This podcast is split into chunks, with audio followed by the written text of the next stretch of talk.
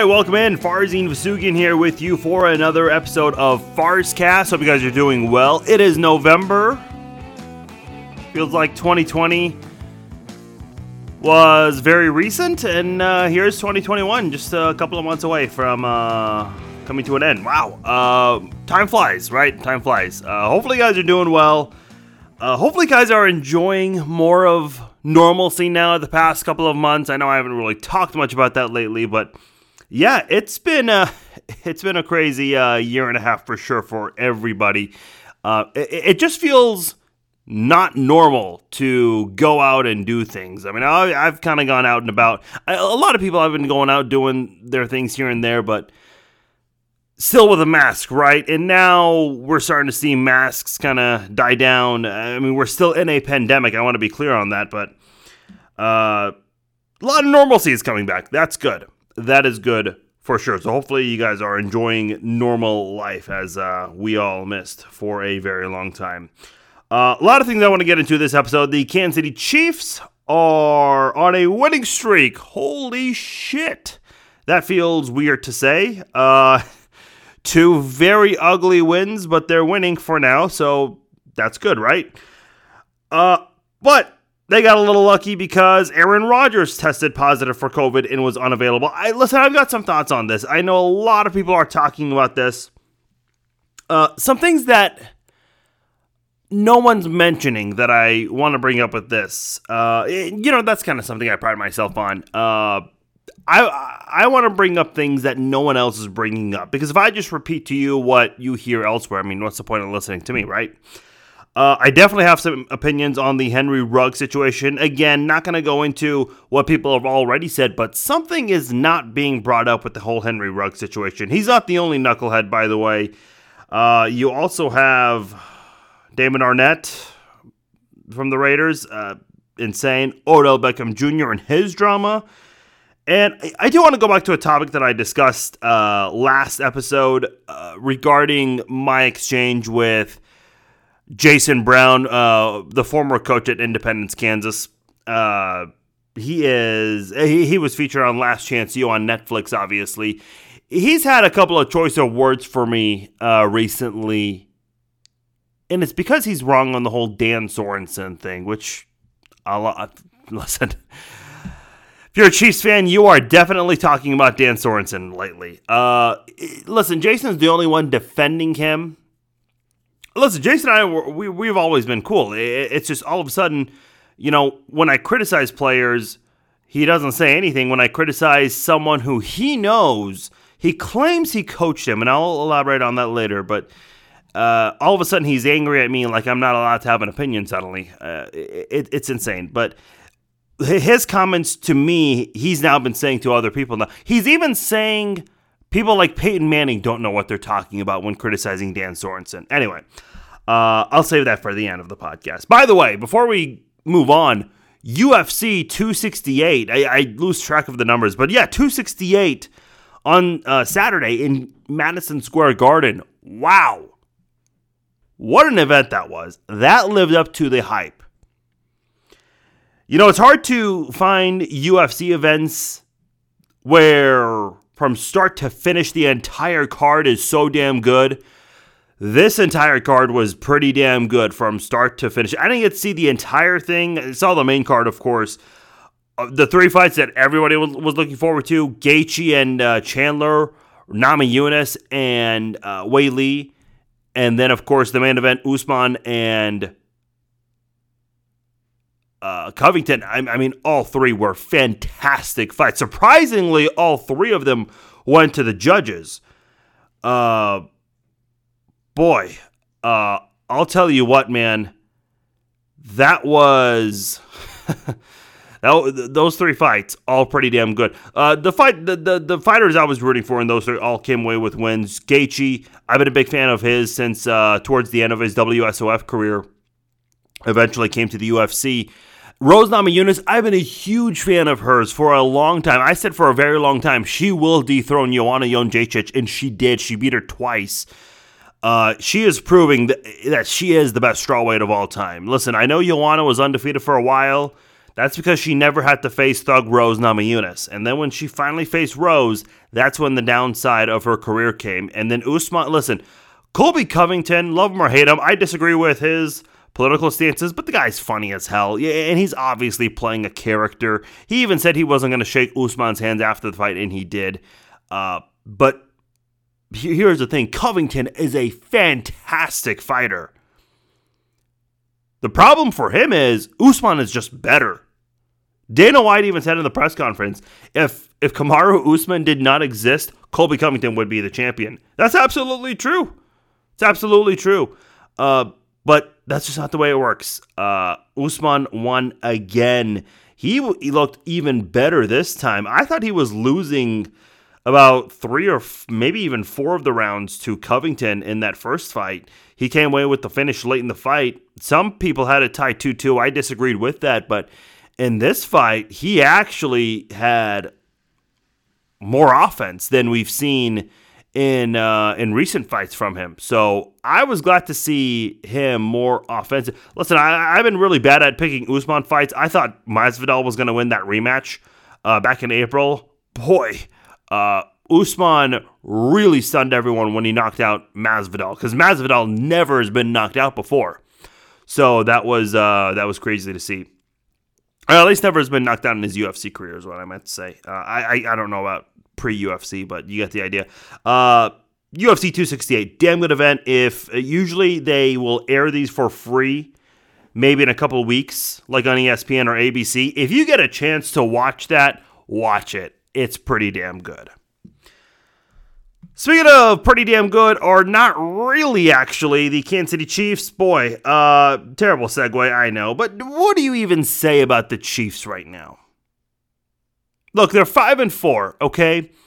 This is the team that went to the AFC Championship game 3 years in a row. They went to the Super Bowl 2 years in a row and they won one of those uh, Super Bowl appearances, but this team is completely unrecognizable. They look nothing like the team we've seen the last three years. Patrick Mahomes doing all his flashy moves. Travis Kelce pretty much looks like the, uh, un- uh, I mean, he just looks like the Incredible Hulk. Like, no one can stop him. Tyreek Hill, nobody can stop this guy at all. But the Chiefs don't look like that anymore. And here's the crazy part. A lot of people have been saying, well, Patrick Mahomes is putting pressure on himself in, in response to the fact that he leads the league in interceptions. And, or I don't know if he still does through week nine, uh, but going into week nine, he did. And the Chiefs have more turnovers than any team with 19, uh, averaging more than two turnovers a game, which is just ridiculous. But a lot of people were saying, well, Patrick Mahomes, uh, he's putting all this pressure on himself because the defense is bad. Okay, but the defense did a good job against Daniel Jones, holding the Giants to 17 points, and they held uh, the Packers to seven points. They didn't even allow a touchdown until late in the game. And that was the worst player in the NFL, worst defender in the NFL who allowed the touchdown. So aside from that, I mean, the Chiefs' defense has been doing very well. Now, yeah, I, I know it's Daniel Jones and Jordan Love. I'm not getting up excited about it. But here's my point for those who've been saying Patrick Mahomes is too scared or he's putting pressure on himself because of the defense, what's the excuse the last two games? I mean, it's it's not the defense has not been bad these last two games. So you can't sit there and tell me that, you know, he's trying to uh, put pressure on himself because he needs to overcome the defensive woes. The defense has allowed 20 points. Or excuse me, uh, I, I can't do math off the top of my head. Uh, forgive me here. 24 points in the last two games. That's pretty good. And again, I know it's Jordan Love and Daniel Jones. I know that. But you can only play who you play, all right? You you can't ever apologize because a team is bad or another team lost their best player uh, because of a positive COVID test. And I'll get into that later, but you can't ever apologize for, for that. The Chiefs went out there and did what they needed to do defensively. Now, offensively, did they do what they needed to do?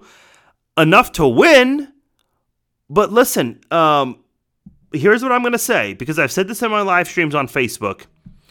And I have mentioned this on social media. A win is a win. Last year, a lot of people were up in arms with the way the Chiefs were playing, and I guess not covering the spread in a lot of their games. And I said, look, a win is a win. Let's enjoy it. Let's hope they keep winning because it does take one coach to point out the flaw and have it out there for all the other coaches to see and find that one little detail that needs to be put out there, not allow them to come back like they have in so many of their games, down by two possession, multiple possessions.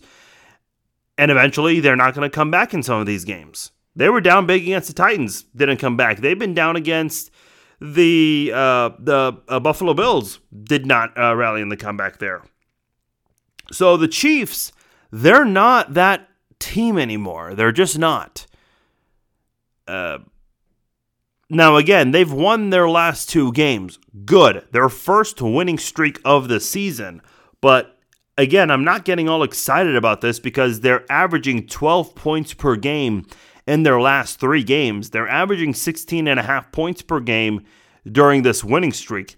Those are not good numbers. Those are not good numbers at all.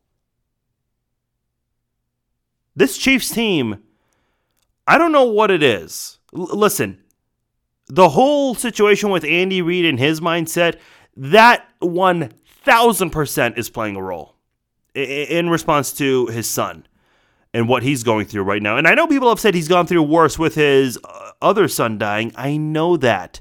But the difference is with death, everyone loses a loved one. But eventually, everyone comes to, I, don't want to say they move on from that loved one, but they come to accept the death because that is a part of life uh, in a very unforgiving way. But what he's dealing with with his other son, Britt Reid, this is a situation that's still ongoing. It's not like it was one incident, it happened and it's over with. It happened nine months ago. Uh, by the way, I do need to bring up Britt Reid a little later, and I'll explain why with the whole Henry Rugg situation. Uh, this whole thing with with Andy Reid, I mean his his headspace is is not in the right spot. it's just not. Uh, Zach, who's done some podcasts with me and uh, uh, some live streams with me, he texted me right when Andy Reid was going to midfield to shake hands with Matt LaFleur, the head coach of the Packers. He goes, "Dude, is Andy Reid okay?" And I noticed that. Like I knew what he was talking about when he sent that text. Um, it's just something's up with him, and it, it is because of his son the whole thing with um, one of his uh, press conferences he did uh, after the Titans loss, I believe it was, he says this team is still trying to find its identity. What? This is a team that's gone to the AFC Championship three years in a row, the Super Bowl two years in a row, and won one of them. And going into week seven, you're saying to us that they are still trying to find their identity? Oh boy, I, I don't really know if I like the sound of that. Hey, listen, I don't know. Look, when you're being asked a question, it's not like you get a moment to really think about things. You're responding immediately. But I just can't sit there and accept the fact that this team is still trying to find its identity. Like this is a very concerning thing that I'm I'm hearing from Andy Reid. Uh, definitely not something I want to hear. As far as Mahomes goes, I don't know what it is. In that Monday night football game against the uh, the Packers, or excuse me, the Giants, he had a wide open Travis Kelce. Didn't throw to him, but found someone else in the end zone. But near the end of the game, when the Chiefs settled for a game winning field goal rather than uh, when they could have scored a touchdown on third down, Mahomes had Kelce wide open at the one and a half yard line. Kelce's just running across the field. And not only that, Mahomes' eyes are looking right at Kelce. He's not throwing the ball to him. Instead, he strolled to his left, faced the pressure, and got sacked. And then the Chiefs had to bring out Harrison Butker to kick the field goal. Listen, Mahomes, his family has been in the news a lot lately. Now, I have noticed that Brittany Matthews has gotten very quiet. Uh, let me, I'll be honest. I know she was completely quiet in the Giants game. Let me just, for the sake of this subject, because I want to make sure I'm not talking out of out of my ass here. Uh, she only wrote one tweet during the game, and it was "Let's go." That's it. Um, she's hardly saying anything during games now. And I listen, the whole Jackson Mahomes thing, dancing on the on the uh, on Sean Taylor's number, which look, I, that's not cool. I, I don't care if it was unintentional or not. Marty Schottenheimer passed away uh, shortly after the Super Bowl. If the Chiefs were to ever honor him and put his initials on the field and someone danced on that, Chiefs fans would not be okay with that. And I know Chiefs fans have defended Jackson by saying, "Oh, it's um, you're acting like he danced on his grave." Folks, I've seen Chiefs fans react on social media when people pick against the Chiefs. Chiefs fans get all fired up and angry about it. So let's not pretend like we would not be upset if something like that, if someone danced on Marty's initials or Derrick Thomas's number if they ever decided to honor him in a weird way several years later. You get the idea, okay? Uh, let's not pretend like we would not be offended over that kind of thing. Uh, but my point is, Patrick's had some off the field distraction. Listen, Tim Grunhard, who just got inducted into the Ring of Honor, he uh, answered a question on Sports Radio 810. He does a lot of radio for them, a lot of radio appearances for them. And he admitted, he said, look, it's a good problem to have if you love your child. Being a, a new dad can can make an impact. He even said the whole Britt Reid thing can make an impact. Like no one's hiding from this anymore. I think people have been so scared to say something about the Britt Reid thing because Kevin Kietzman made a very unforgivable comment comparing Andy Reid's family life to Tyreek Hill when he was dealing with the child abuse allegations like the two have no, nothing in common, not mutual at all. And it was just completely uncalled for the way uh, Kietzman worded it. He, he claims he meant something else, but everyone took it that he was referring to Garrett Reid, the one who died of a drug overdose in Reid's final year with the Eagles in 2012. But I think people have been so afraid to say something because they're, they're afraid they're going to get that Kevin Kietzman label. But people, it, it just took a couple people, and now everyone's saying something about it. It's not like this is um and again, it's not just fans. Like we're talking former players, former coaches, former executives. Like those people are all speaking up and saying uh, something on that matter. I don't know what it is with Mahomes. Like, like he has Kelce wide open, but he's not throwing it to him. Either he's afraid of a mistake of some sort, or he's afraid of another tip pass, or that Kelce will catch it and then fumble it. Listen, Mahomes dealt with a bunch of drops in this game. One of them to Pringle, they called it incomplete, which it was correct, but man, it looked like before the replay he had possession and then fumbled it. Like that would have been really scary in front of the end zone for that to happen. And it's not just him, like everybody's off, okay? He's been off a lot of bad decision making. And then when he does have a good pass, uh, I mean, everyone's messing up here. Clyde Edwards Helaire had a couple of fumbles, not passes to him. Uh, they were rushes, but you get the idea. Hardman's had a couple of fumbles. Uh, Marcus Kemp, he was the one who Patrick threw the no look pass to, which was not something you needed to do, but still, you gotta catch the damn ball. I know the Chiefs practice that uh, in OTAs and training camp and whatnot. Like, like that's nothing new for them. Uh, Kelce's had a couple of drops. Tyreek, uh, uh, same thing, and fumbles too. Like th- there's just been so much.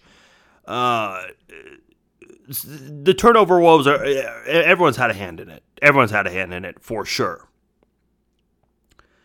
But here's the problem. Now, statistically speaking, the Chiefs didn't run the ball well against the Packers, but when they run the ball on first down, they do a really good job of creating second and short, third and short situations.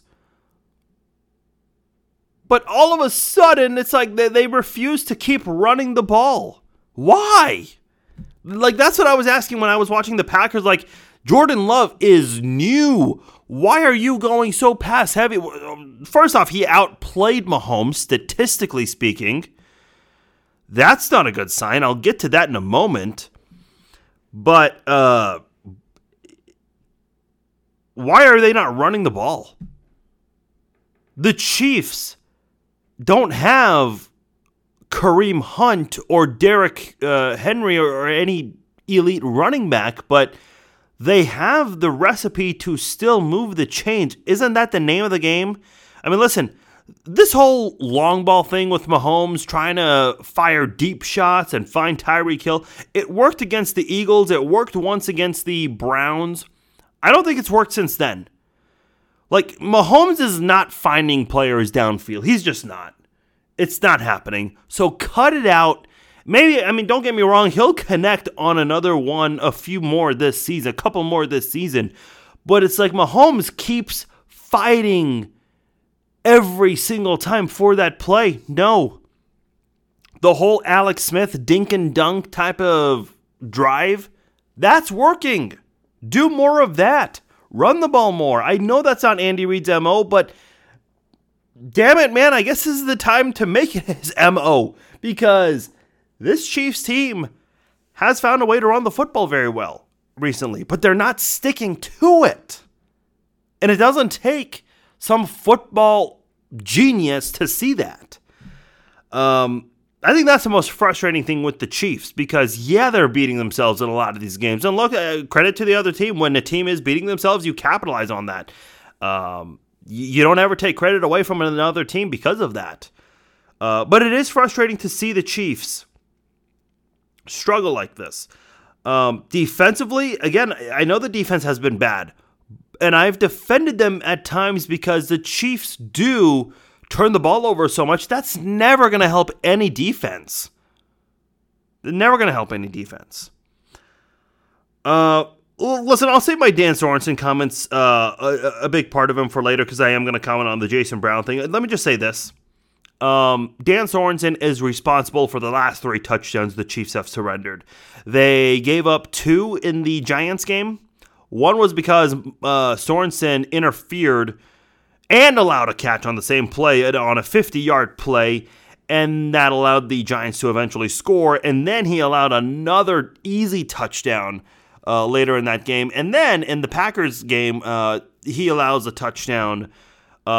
And by the way, it just completely whiffs on the tackle, just basically gives up on the play like an idiot and allows the receiver to walk into the end zone. I just don't know what it is the coaches see. Like, what data uh, do do Andy Reid and Steve Spagnuolo have where they say, um, "Oh man, uh, yeah, we, we, totally need to keep giving this guy snaps." Uh, like, what data are they seeing?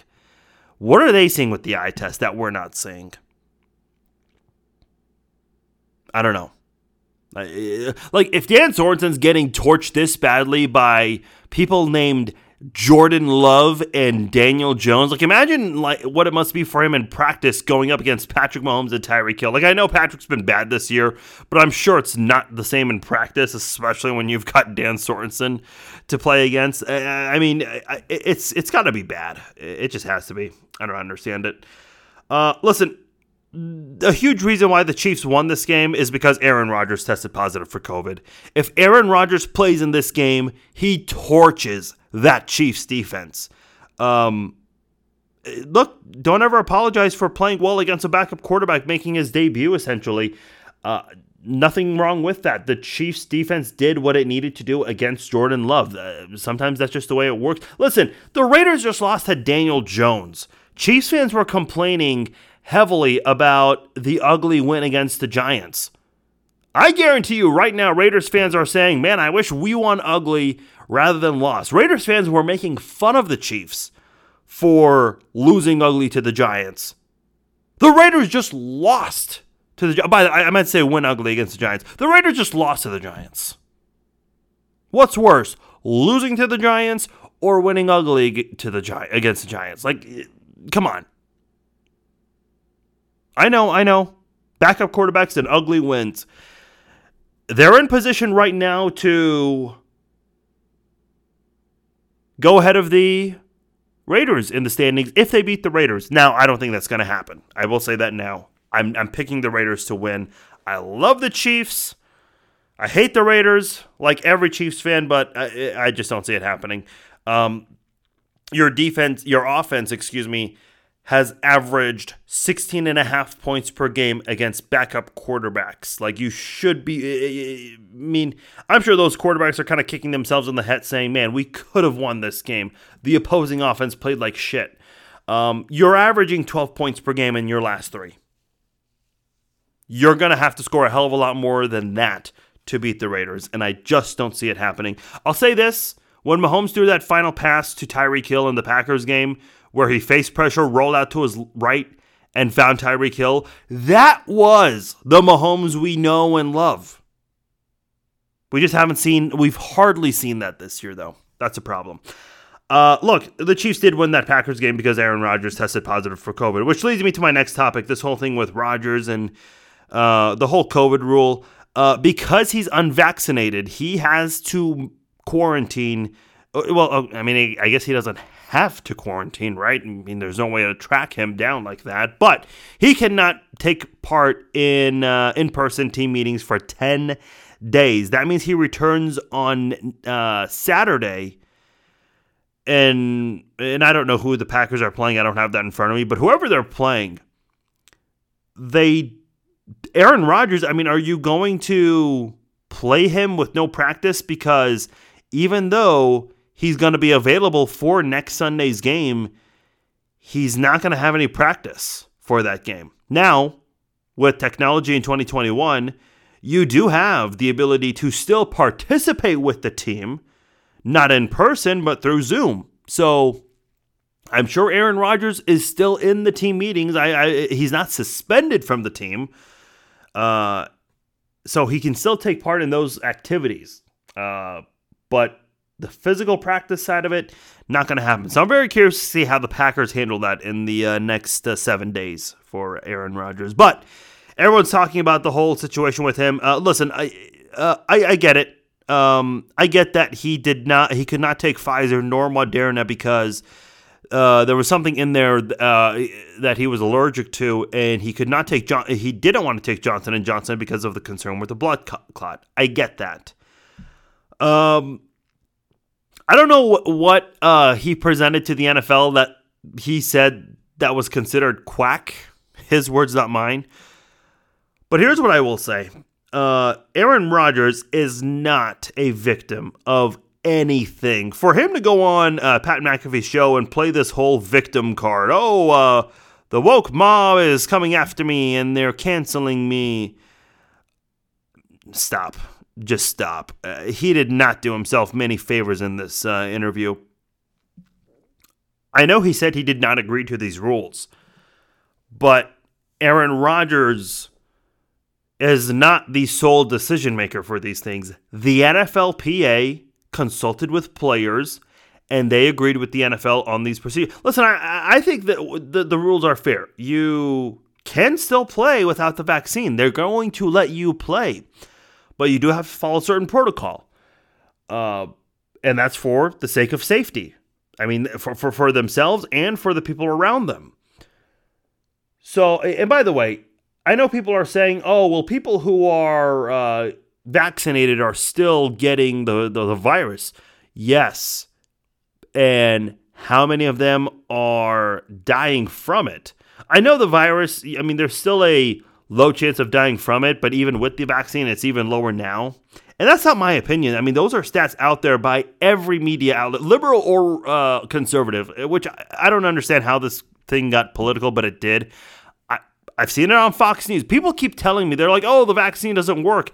I keep posting screenshots from a uh, graphic Fox News had I want to say in late July, where it says vaccines work and they put the percentage, everything out, there, and people don't know what, how to respond to that, even, even though they say they claim vaccines don't work. They do work. Everyone has said this, even the conservative ones, which again, I don't understand how it got to that, but even those people are saying vaccines work.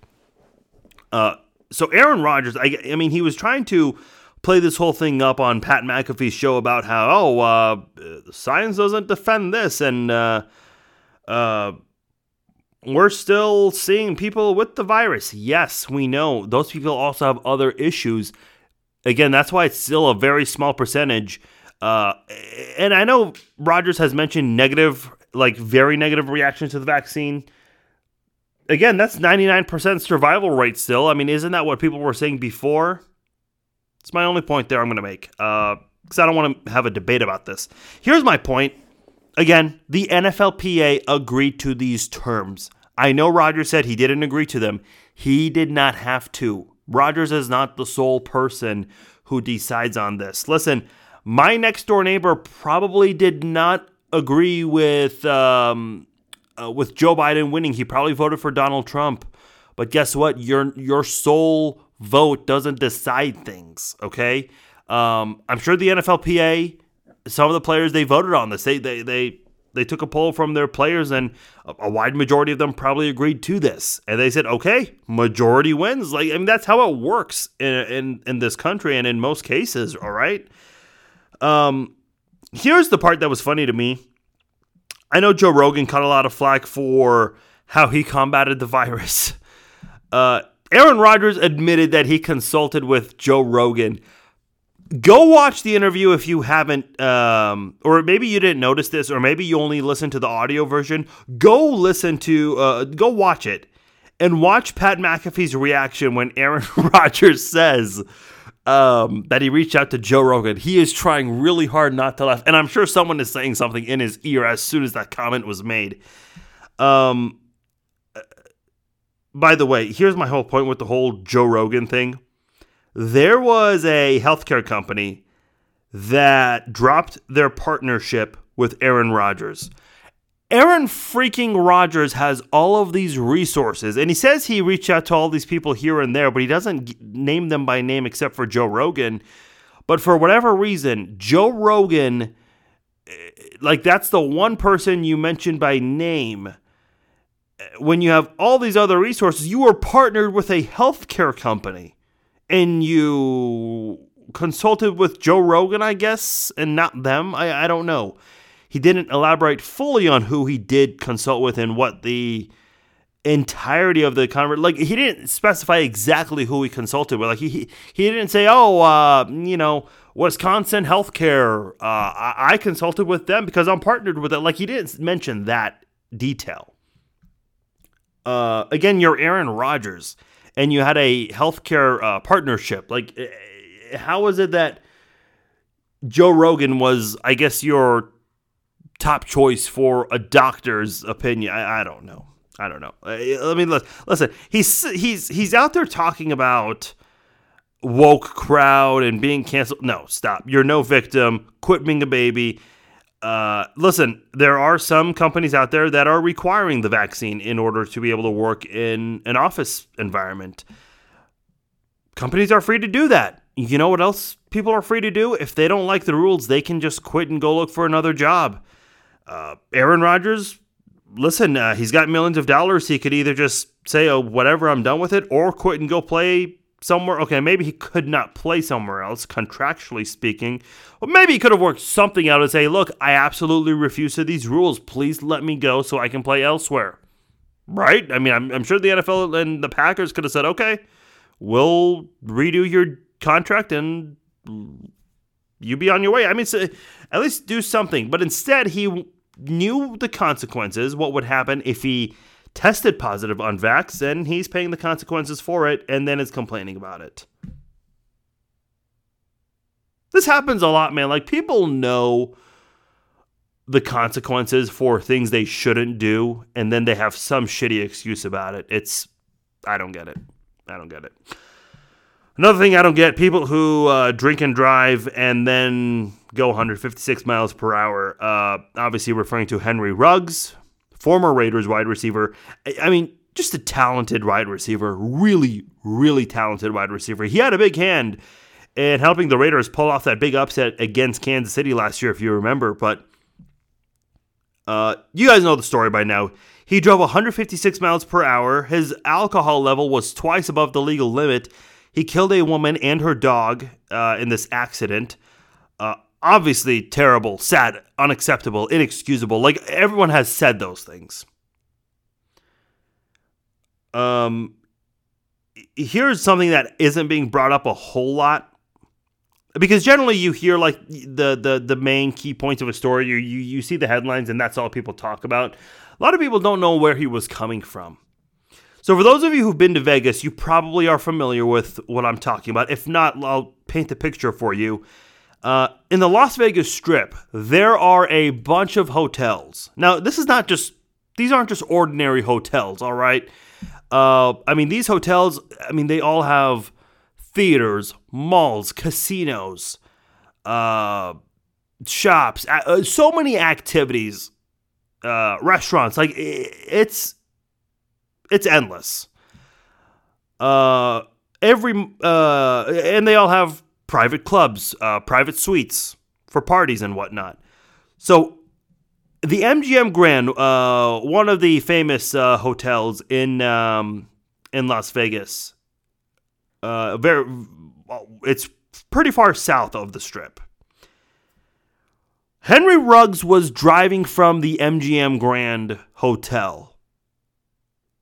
Let me repeat that again. The MGM Grand Hotel. He was at a hotel. The guy knew he had a couple of drinks and should not have gotten behind his Corvette. He was at a fucking hotel. I I don't get it, man. You were at a hotel. I don't know. Here's my here's my deal with this. And I don't want to single out Henry Ruggs cuz a lot of celebrities and athletes have been charged with DUIs now not every one of them ends this badly. And that's why this needs to be made some sort of example of. Like every coach in America, and I'm talking like high school, even little leagues, and every parent out there needs to tell their kids about Henry Ruggs right now. Because here's the problem. Because uh, when I covered KU football uh, and also a little bit of basketball when I was a student uh, working do- doing student media there. Man, there's a lot you learn when you're around athletes. Uh, even just as a student, being a student reporter, you see and learn a lot more. And sometimes you're around other students who maybe are friends with athletes or equipment managers, whoever, and you learn a lot more through them.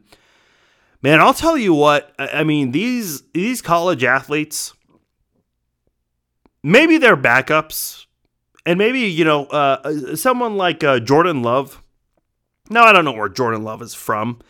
Yeah, Jordan Love is a backup who just played for the first time, but all of these guys, when they go back to their hometowns, these guys are celebrities from where they're from. Some of these guys come from small towns, especially in the state of Kansas. Like, I mean, there are a lot of small towns in Kansas. So, uh, someone might be from Mulvane, Kansas, or man, I'm trying to think of small towns, uh, Lyons, Kansas, or uh, Cherryvale. Like we're talking very, very small towns. And when these kids go back to their hometowns, I mean, people know who they are because they're playing college football or maybe uh, professionally and when you go to see their profile on ESPN.com or NFL.com, it does say hometown and it shows the city right there. So these guys are celebrities from from their hometowns. And because of that, these guys think they're the shit and they can do whatever they want and that the rules don't apply to them. And yeah, I mean, look, uh, that's a, that's a valid point. I mean, the, the rules don't apply to celebrities in general, but sometimes people think they're above the law as well like Henry Ruggs here, driving 156 miles per hour and his alcohol level being twice uh, the legal limit. By the way, he uh, the accident was about I want to say seven or eight minutes west of where the MGM Grand was. So I mean, he who knows like how many close calls he could have had before this. Again, here's my point with this. Someone needs to make an example of this and say, look, like, if you're a high school coach, you need to show this to your players and say, a lot of you guys probably have aspirations to play collegiately and professionally. And if you do, great. And if you get there, awesome. But don't think you're above everybody. Look at Kareem Hunt. Now, there wasn't any drinking and driving involved, but he has gotten into a lot of off the field altercations. Now, it's been a couple of years since he has had any of that go on, which is good. But he a lot of this happened after his rookie year Like imagine that you you're the best rookie running back in the NFL. He led the NFL in rushing yards as a rookie. So of course you think you're the shit if you're a rookie and you just led the NFL in rushing yards. But you get caught and you're no longer Mr. Big Guy anymore. So listen, I mentioned uh, Britt Reid earlier. Britt Reid just did almost the exact same thing nine months ago. He admitted to a couple of drinks and taking Adderall uh, before uh, crashing into another car, injuring one child, and severely injuring another, uh, in which the girl has struggled with walking and talking. I, I mean, that of all situation, like you have to look at that and say, look, I, I mean, and, and, that was a pretty big deal because it was right before the Super Bowl, and the Chiefs were obviously playing the Super Bowl, and people looked at that and thought, wow, not only is this bad, is this girl in serious condition? We learned about that uh, about a month later, but it also impacted the Chiefs in the Super Bowl. Like Andy Reid was the play calls Andy Reid had. It looked like he just wanted to call the plays, hurry it up, get the hell out of there so he can get back home to his son. He was not there mentally. And you have to look at the Britt Reid thing and think, man, well, this guy obviously had a couple of drinks and took Adderall. Like, this is something we should maybe avoid doing and maybe just learn from that incident. No, Henry Ruggs is out there uh, and uh, he did it. Uh, listen, man, every kid in high school and college and even Little League, by coaches and parents, please talk to your kids. Uh, I'm not the type of person that's, that, that likes to tell people what they should do with their kid. But I think this is something that we really need to spread out there. Because listen, there are some kids underage who are doing these kinds of things. Maybe not driving 156 miles an hour with a Corvette, but you get the idea. I mean, listen, we've all been in high school, right? Or at least most of us, I would imagine. Maybe there are some younger people listening. I can tell you for a fact that in high school, I, I knew a couple of student athletes from my high school who got in trouble for drinking and driving. It's it's not good. Not good at all. By the way, Derek Carr got a lot of grief for this, uh, for basically saying Ruggs needs some love and support right now. Um, let me just say something. He- Derek Carr never defended Henry Ruggs for what he did. He just came from a side of someone who knows Ruggs on a personal level and is just simply saying that the guy needs some love and help, guidance. Now, I don't know if that part is too late. Might be. But he's at least going to try, right? Let me just say something. Let me read you a, a quote. And you might be saying, what the hell does this quote have to do with anything? I'll tell you. Mike Tyson has a famous quote Everyone has a plan till they get punched in the mouth. What does that mean? I'll explain in a second. I'll come back to this quote. Because everybody always says, oh, if my friend or family member did this, I would be so ashamed and I'd disassociate myself from them. You guys remember Bill Cosby? Uh, the sexual harassment uh, allegations against him. Uh, 60, approximately approximately 60 women came out. His wife, Camille Cosby, stood right behind him the entire time.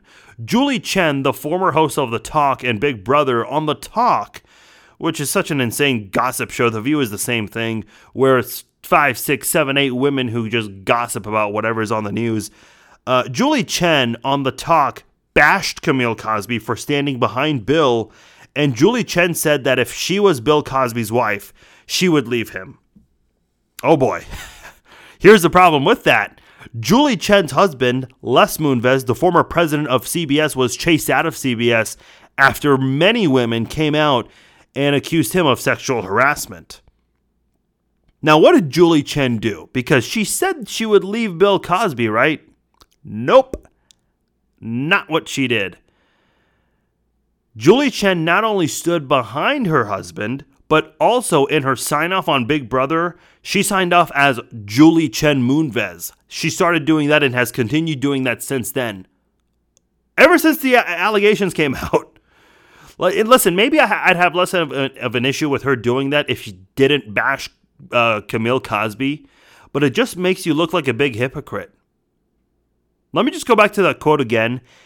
Everyone has a plan until they get punched in the mouth.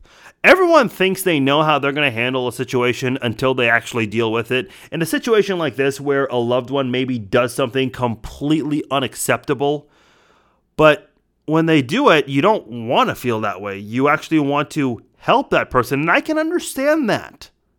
Like, that's your family, okay? But in this case, I mean, listen, I get it. Derek Carr and Henry Ruggs are not family. But you know what, man? In this sport, um, these guys are around each other a lot, sometimes more than their families. I just saw Eric Fisher in Kansas City on, on uh, Saturday morning when I was my brother and I we went out for breakfast. Eric Fisher was here. You might be wondering why he plays for the Colts. He keeps it. He kept his home here in Kansas City. Trent Green did the same thing when he was traded to the Dolphins. Like his family still stayed here, and they kept their home here because they wanted to stay here after his uh, career. So my my whole point is uh, with with that, uh, for example, Eric Fisher when he's with the Colts, he's not around his family. I'm, I'm sure he FaceTimes them and Skypes them, whatever, uh, Zoom, whatever uh, it is out there. But he's physically around his teammates more than his his players or his his, uh, his family. So you become family members with your teammates.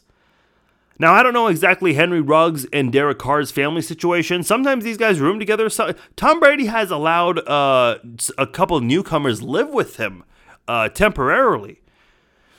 So you do really become family with these guys.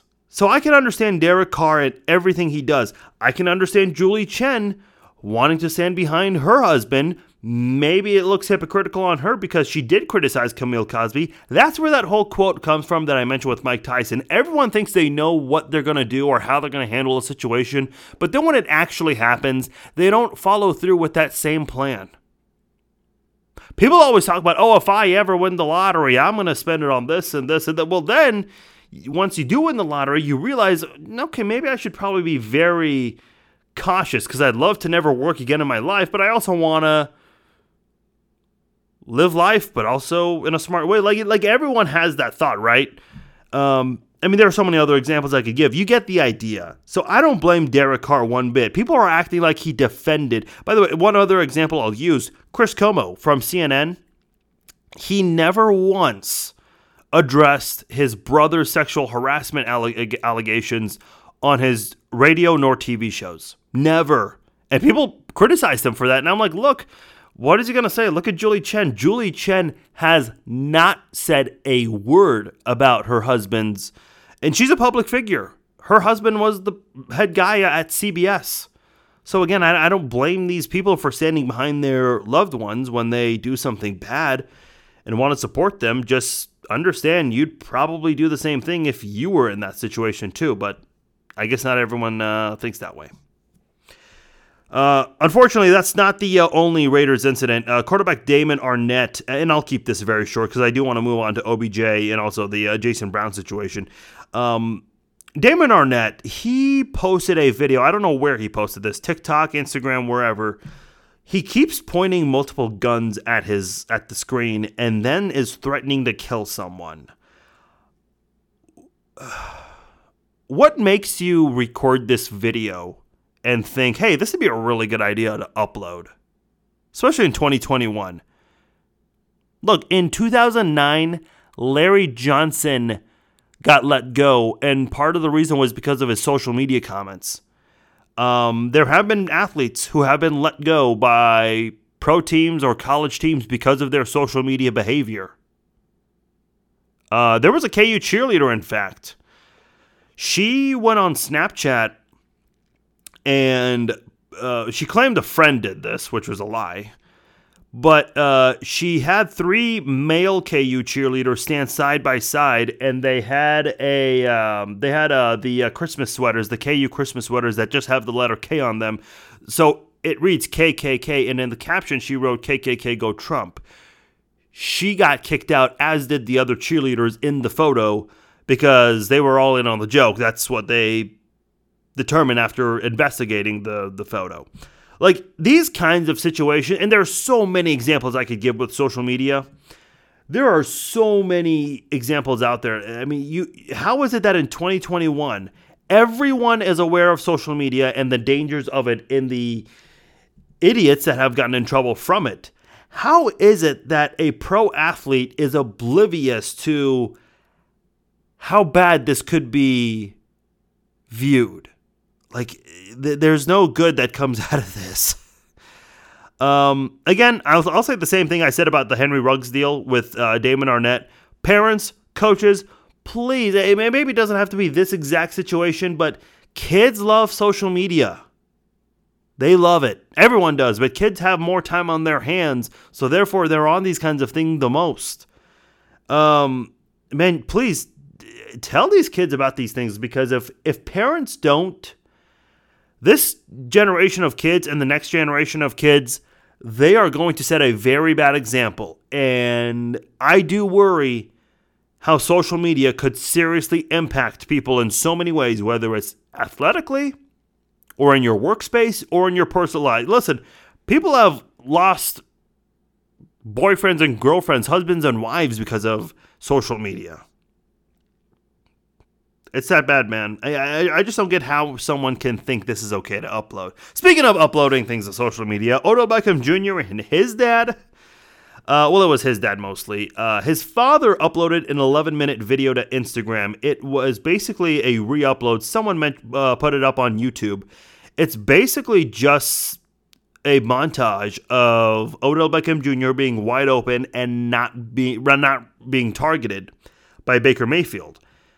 Dwayne Bowe, funny enough, commented on this and defended Odell Beckham Jr.'s fathers, but pretty much by saying, "Hey, they they did the same thing to me." Okay, buddy. I mean, this is coming from a guy who dropped a lot of passes in his career, so uh, kind of ironic there. Um, listen, uh, RG. By the way, he got a release on his birthday. RG three called it petty. Really? Why? Like, wouldn't that be a birthday gift? Considering he was unhappy there and wanted out. Um, I, I don't know. Uh, listen, as far as his father, though, uh, family, chill out, please. Um, these things do not reflect well on the players. They just don't. Uh, listen, I, I know he's going to be available on the waiver wire on Monday. I would not doubt it if an executive refuses Odell Beckham Jr. in fear that his dad might post something again similar that creates drama. Look at the Mahomes family.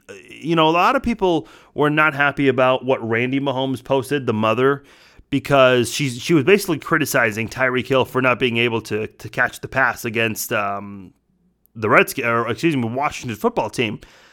Uh, I mean, I mean, it's like you got to be careful with the family because then, it, I mean, those things for sure. Maybe they don't get brought up, but the the players that get criticized by the family members, oh, it, it, it's in it's in their back of their minds. It is.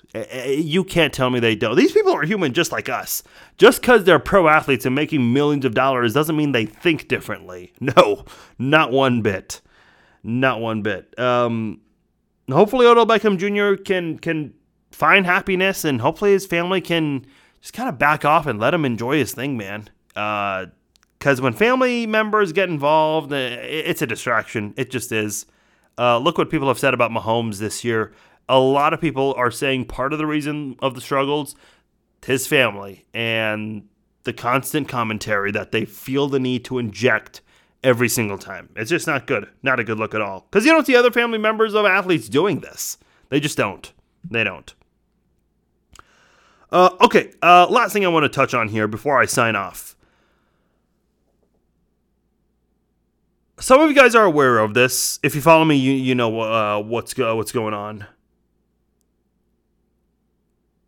But uh, I uh, had a very interesting exchange with Jason Brown.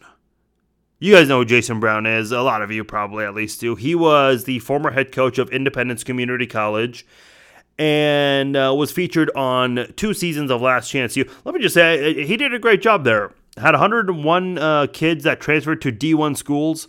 Uh, I mean, the school was a dump before he got there, and when he got there, he really turned it around. So, I mean, listen, he's a, he's a great junior college coach, no question about it. I, hell, I've always said I, I want to see him at KU, but maybe there's a reason why KU didn't reach out to him. I don't know, uh, but uh, he uh, he and I have been very cool uh, until recently. Uh, he blocked me because of my commentary for Dan Sorensen. And it's not like I said anything horrible about him on a personal level. But let me back up and tell you where this all started with Jason, because it does go back a bit. So, Jason, uh, and I've talked about this on the podcast before, but very, very briefly. Uh, he has his whiskey, which I bought two bottles of, by the way. uh, it's all right. Uh, I, I, told him, like, even if I didn't like it, I, would help plug it for him. Uh, but obviously, that didn't mean anything to him, considering how he chose to respond to me in this subject about Sorensen. But I'll get into that in a moment. His uh, whiskey got yanked because uh, I guess uh, there was a whiskey manager in one of the liquor stores in Kansas. She received a bottle and she took a picture and uploaded it to social media. She just kind of said, you know, made a generic comment about it. It wasn't anything terrible. And I guess Jason took it the wrong way and was like, "Hey, do you talk shit on pro- other people's products?" Uh, and then he tells her, "I'm sure you've had worse in your mouth." Yeah, not good, not good at all. Uh, and I told him, I'm like, dude, that's not cool. Now he says uh, he didn't do it; someone else did it uh, I guess like his social media manager for his whiskey. And by the way, he keeps specifying like it's a black kid who did it, and he fired him and then rehired him, which I didn't understand that concept, but not really for me to understand, I suppose. Uh, but anyway, I, I told him that was not okay what he said, and he was unhappy about that. And then in the Ravens game, when Dan Sorensen got stiff armed by Lamar Jackson I obviously have my commentary on that, just like every Chiefs fan. He DM'd me and goes, uh, "Hey, I I, uh, I coach Dan Sorensen." I go, "Oh, okay, cool. Uh, where at?" And he goes, "His whole life." I'm like, doesn't make sense. Like, where did you coach about? What school? What what what, ju- I, what junior college? And he goes, "Oh, Dan Sorensen didn't go to junior college." I'm like, "Okay, what school did you coach him at?" And he goes, "Oh, his whole life." So he's not even giving me like the details as to how. Listen, I, I don't know like I'm sure he knows him personally because he's defending him a whole lot, but he doesn't specify how he know like where he coached him, which I thought was weird. So I made a joke uh, in, in, when we were interacting uh, in direct messages. I said, "Well, tell him to please stop missing tackles," uh, or something like that. I, I, don't remember what I said. Uh, he didn't say anything back, which I thought was interesting. Uh, then I responded to a quote from Steve Spagnuolo, the defensive coordinator for the Chiefs, and it was a comment he made was that Dan Sorensen's had a lot of good snaps for the Chiefs this year. And I'm like, what? Are you kidding me? That's not true. Um, like, don't lie to the fans. I don't expect players, uh, like, uh, excuse me, coaches to bash players, but don't lie to the public about it. Come on, man. And so that's all I wrote. And then Jason kind of jumps the gun and goes, "Oh, why are you calling this guy out? But you don't call out the other players." I'm like, "Dude, you follow me and you've seen me criticize other like I've criticized other Chiefs players this year. I've done it on this podcast many times." Um, somehow he didn't see my other criticism of other Chiefs players. I, I, I don't, I don't understand that. So here's the, the weird part. Like, eventually he's trying to tell me I'm wrong. I'm like, so I just threw, threw a stat out there. I, I, go, Dan Sorensen's allowed this many yards and this many touchdowns. He's on pace to basically allow more yards than he's ever allowed in the last three seasons combined. And then he, that's where things kind of took an interesting turn in the conversation. He basically says, um, sarcastically, "Oh, I'm sure uh, you dedicated your whole life to coaching to know this kind of thing," uh, and then says, "You know, stay in your lane and just be a fan." And then that didn't sit well with me. Not not not not happy about that. And here's why. Because I know what Jason's doing. He's trying to, you know, big time me. Oh, Mr. Netflix, Last Chance U. We went 2 and 8 on the second season of Last Chance U. Uh yeah. Uh, not quite the resume I'd brag about, but I mean, he's big timing. He, he's using his resume, his platform. Well, first of all, Jason knows more about coaching than I ever will. Okay. Uh, and then he was saying, "Oh, the only way I'll continue this discussion is if you tell me what a three technique defensive tackle does." I know what they do. They line up between the center and the guard. Now, I may not know every single thing about a three technique or five technique tackle. Fine. I don't need to. I can tell you what an A gap, B gap, D, uh, all C gap, and D gap. I, I, they they expand further out.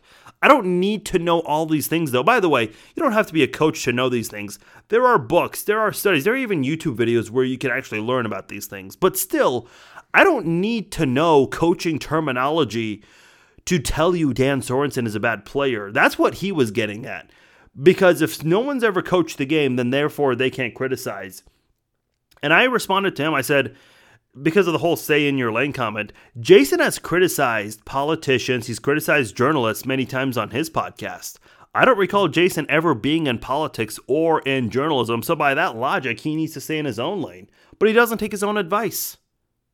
So he got upset with that response. He even asked me to prove him wrong. I go, dude, you criticize. He says he only criticizes uh, politicians that go to um, or uh, that are former athletes, which is not true because he's criticized Donald Trump, Ted Cruz, Kamala Harris, Joe Biden. And, and, hey, look good on him. I criticize all the politicians, but don't tell someone stay in your lane and don't criticize people from a different industry I've never been a part of when you do the same thing on your podcast and on your social media commentary. Uh, so he did not like that. And as I kept responding to him, a lot of other Chiefs fans responded to him and they're like, dude, Sorensen sucks. You're just wrong. I mean, it, it, there's no debating this. So he got all upset, blocked me and a bunch of people, which is fine. I mean, do what you want. Uh, I guess, you know, me buying two bottles of his whiskey and promoting it, even if I didn't like it, I, I get, I guess that was not, um, I guess that was not something he appreciated. I donated uh, to his daughter's GoFundMe. Uh, I guess that was not something he appreciated uh, I, about his book. I, look, I'm not asking for anything back. Okay, I mean he probably needs the money more than I do, so it's fine. Uh, because you know he and I were cool. Um, I I've promoted his stuff. He's even plugged my podcast without me even asking or, or saying anything. Uh, which I've always told him I appreciate him doing that. Like I he didn't have to do that. Um, but all of a sudden, because one player that he knows personally, he gets all he takes it personal. So then Monday Night Football happens. And you guys saw Monday Night Football. Dan Sorensen interferes on a 50 yard catch, allows the catch and interferes. And then he allows another easy, quick touchdown. And he makes some lame comment on Twitter about how a defensive back shouldn't have to spend more than six seconds defending a receiver when that's not really the case at all with Sorensen. He's basically blaming lack of pass rush for Sorensen's missed tackles and, and bad coverage, which is, I mean, look, sure, a good pass rush can help a secondary, but that is zero excuse to be allowing that many. Why isn't Tyrann Mathieu allowing all these touchdowns? Why isn't Juan Thornhill allowing all these touchdowns? I mean, they're on the team too, last I checked. Um, so it's interesting. Uh, and by the way, during Monday Night Football, Peyton Manning on the Manning cast, he was ripping Sorensen apart. Uh, Louis Riddick destroyed Sorensen on ESPN. Shannon Sharpe the next morning crucified, I mean, he just destroyed, he eviscerated Sorensen. And then uh, somebody responded to Jason Brown and said, dude, I get this is your guy, but you've got all these Hall of Famers who are criticizing Dan Sorensen and Jason had a very funny response saying, uh, they don't know football if they've never coached it. You're going to tell the whole world that Peyton fucking Manning doesn't know football. Seriously, like, you think about that logic for a moment, okay? And listen, I understand he, he's friends with Sorensen, but don't go telling people not to criticize. Listen, Jason's followed me long enough. He's even re- responded to my criticism of other players. But never once has he told me, stay in your lane. Uh, you've never coached before. And I told him that. I'm like, dude, you've never said this before. Why is it that you're telling me this now but never with any other player. And he didn't have an answer for me. He just blocked me. That's that was the end of the conversation. That's the last time I've talked to him. Uh, listen, this guy prides himself on being real and not being soft like so many other people in this country. But dude, I mean, talk about not being real. Refusing to admit Sorensen is a bad safety. I don't care that you know him personally. He's a bad safety. And on top of that, you're calling so many people in this world soft, but you have such a soft approach to this subject. Um, and look, it's not just me. I mean, he's he's got other people he's arguing with. I mean, he's trying to pick a fight with Shannon Sharpe on Twitter, telling him Sharpe doesn't know any better. Uh, like now, all of a sudden, this guy who coaches junior college football played what, like one snap in a Chiefs preseason game, uh, which is cool. Don't get me wrong. I mean, that's more than I could, but somehow you these people don't know what they're talking about with Dan Sorensen because they've never coached football. That's his that's his only defense, by the way. Like he's not giving any visuals or any stats to say Sorensen that that everyone's wrong on their Sorensen commentary. He, he's simply just saying, "Oh, they've never coached football." By the way, Sunday Night Football is on right now on TV, and Matt Stafford is having a terrible game. The Rams are having a bad game. By the way, people laughed at me when I picked the Titans. Um, do I have to coach football to tell you right now that the Rams are having a shitty night? Seriously, do I have to coach to, to know that thing? No, you don't. I mean, that's such irresponsible logic. It, it's just it, it, not only that, it's it's innocuous too. Um, listen, I think Jason's a great coach. I'd love to see him back in the junior college level again. Um, if someone's actually willing to hire him, because no one is right now. but this whole logic, and listen, Jason's not the only one. There are a lot of players who will criticize fans because they comment eh, on Twitter. Uh, now, if you tag someone eh, eh, and say these things, I think it's kind of shitty. But I mean, they're athletes; they need thick skin anyway, right? But this logic of, oh, you're just a fan, you've never played or coached before, that's so stupid. No one has to coach or play to recognize how good or how bad someone is. Now, Jason's not going to understand that. He never will.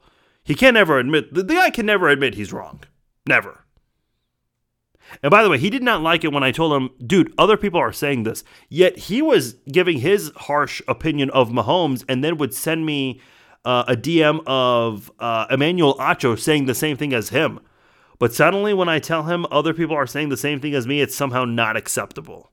Funny how the rules work around here. Uh, Jason's a funny guy. He really is. Um, listen, he's been on the podcast before. He's had some. Vi- uh, he his words, not mine. He says, uh, "Haters make my dick hard." Dude, I hope you consult a doctor about that because I don't know if that's healthy. Hopefully, you consult a doctor not named Joe Rogan. By the way. Uh, in all seriousness, look, I mean, the guy, he says some crazy shit that are funny, but don't go telling people they don't know what they're talking about. Uh, I, I've seen him call other people morons for their Sorensen opinion. He's getting crucified for it every time he tries to defend him, but it's it's like it, it's like someone defending a politician today in 2021. It's like someone trying to defend Trump or Biden. It's like, dude, no, stop. like, they're, and again, you guys know who I voted for. Um, I don't think either one of them were good, but it's like trying to defend one of them, saying they're doing a good job when they're really not. I mean, that's that's the best comparison I can give right now to it. But hey, uh, I wish Jason the best. Uh, obviously, you know, hit me donating to his daughter's GoFundMe, buying all his uh, his books, two of his whiskeys, all that stuff uh, didn't mean anything to him, and that's totally fine by me. Like I said earlier, he probably needs the money way more than I do.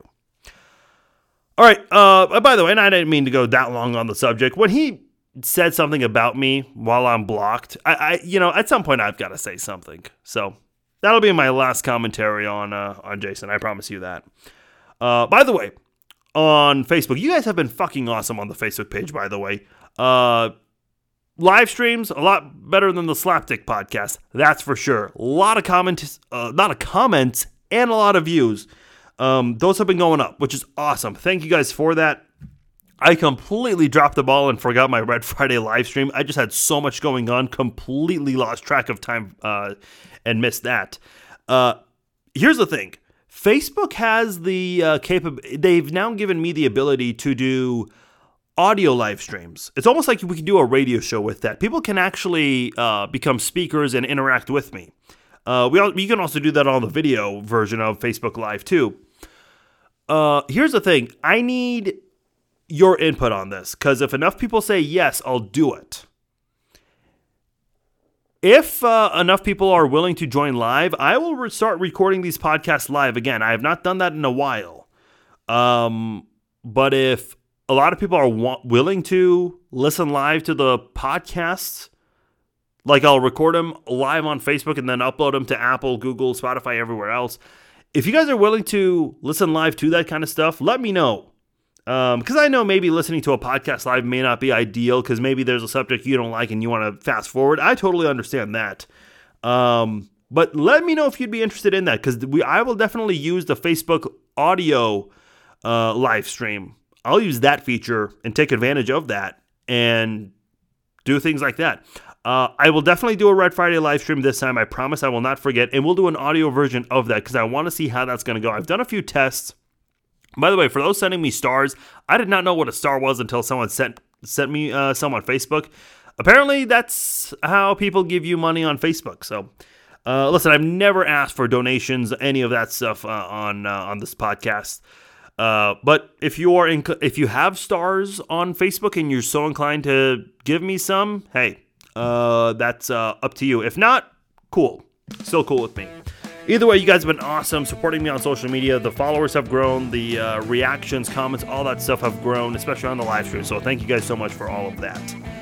I'm going to go ahead and wrap things up. I am Farzin Vousoughian. Have a good week. Subscribe to the podcast, share the links, let a friend know.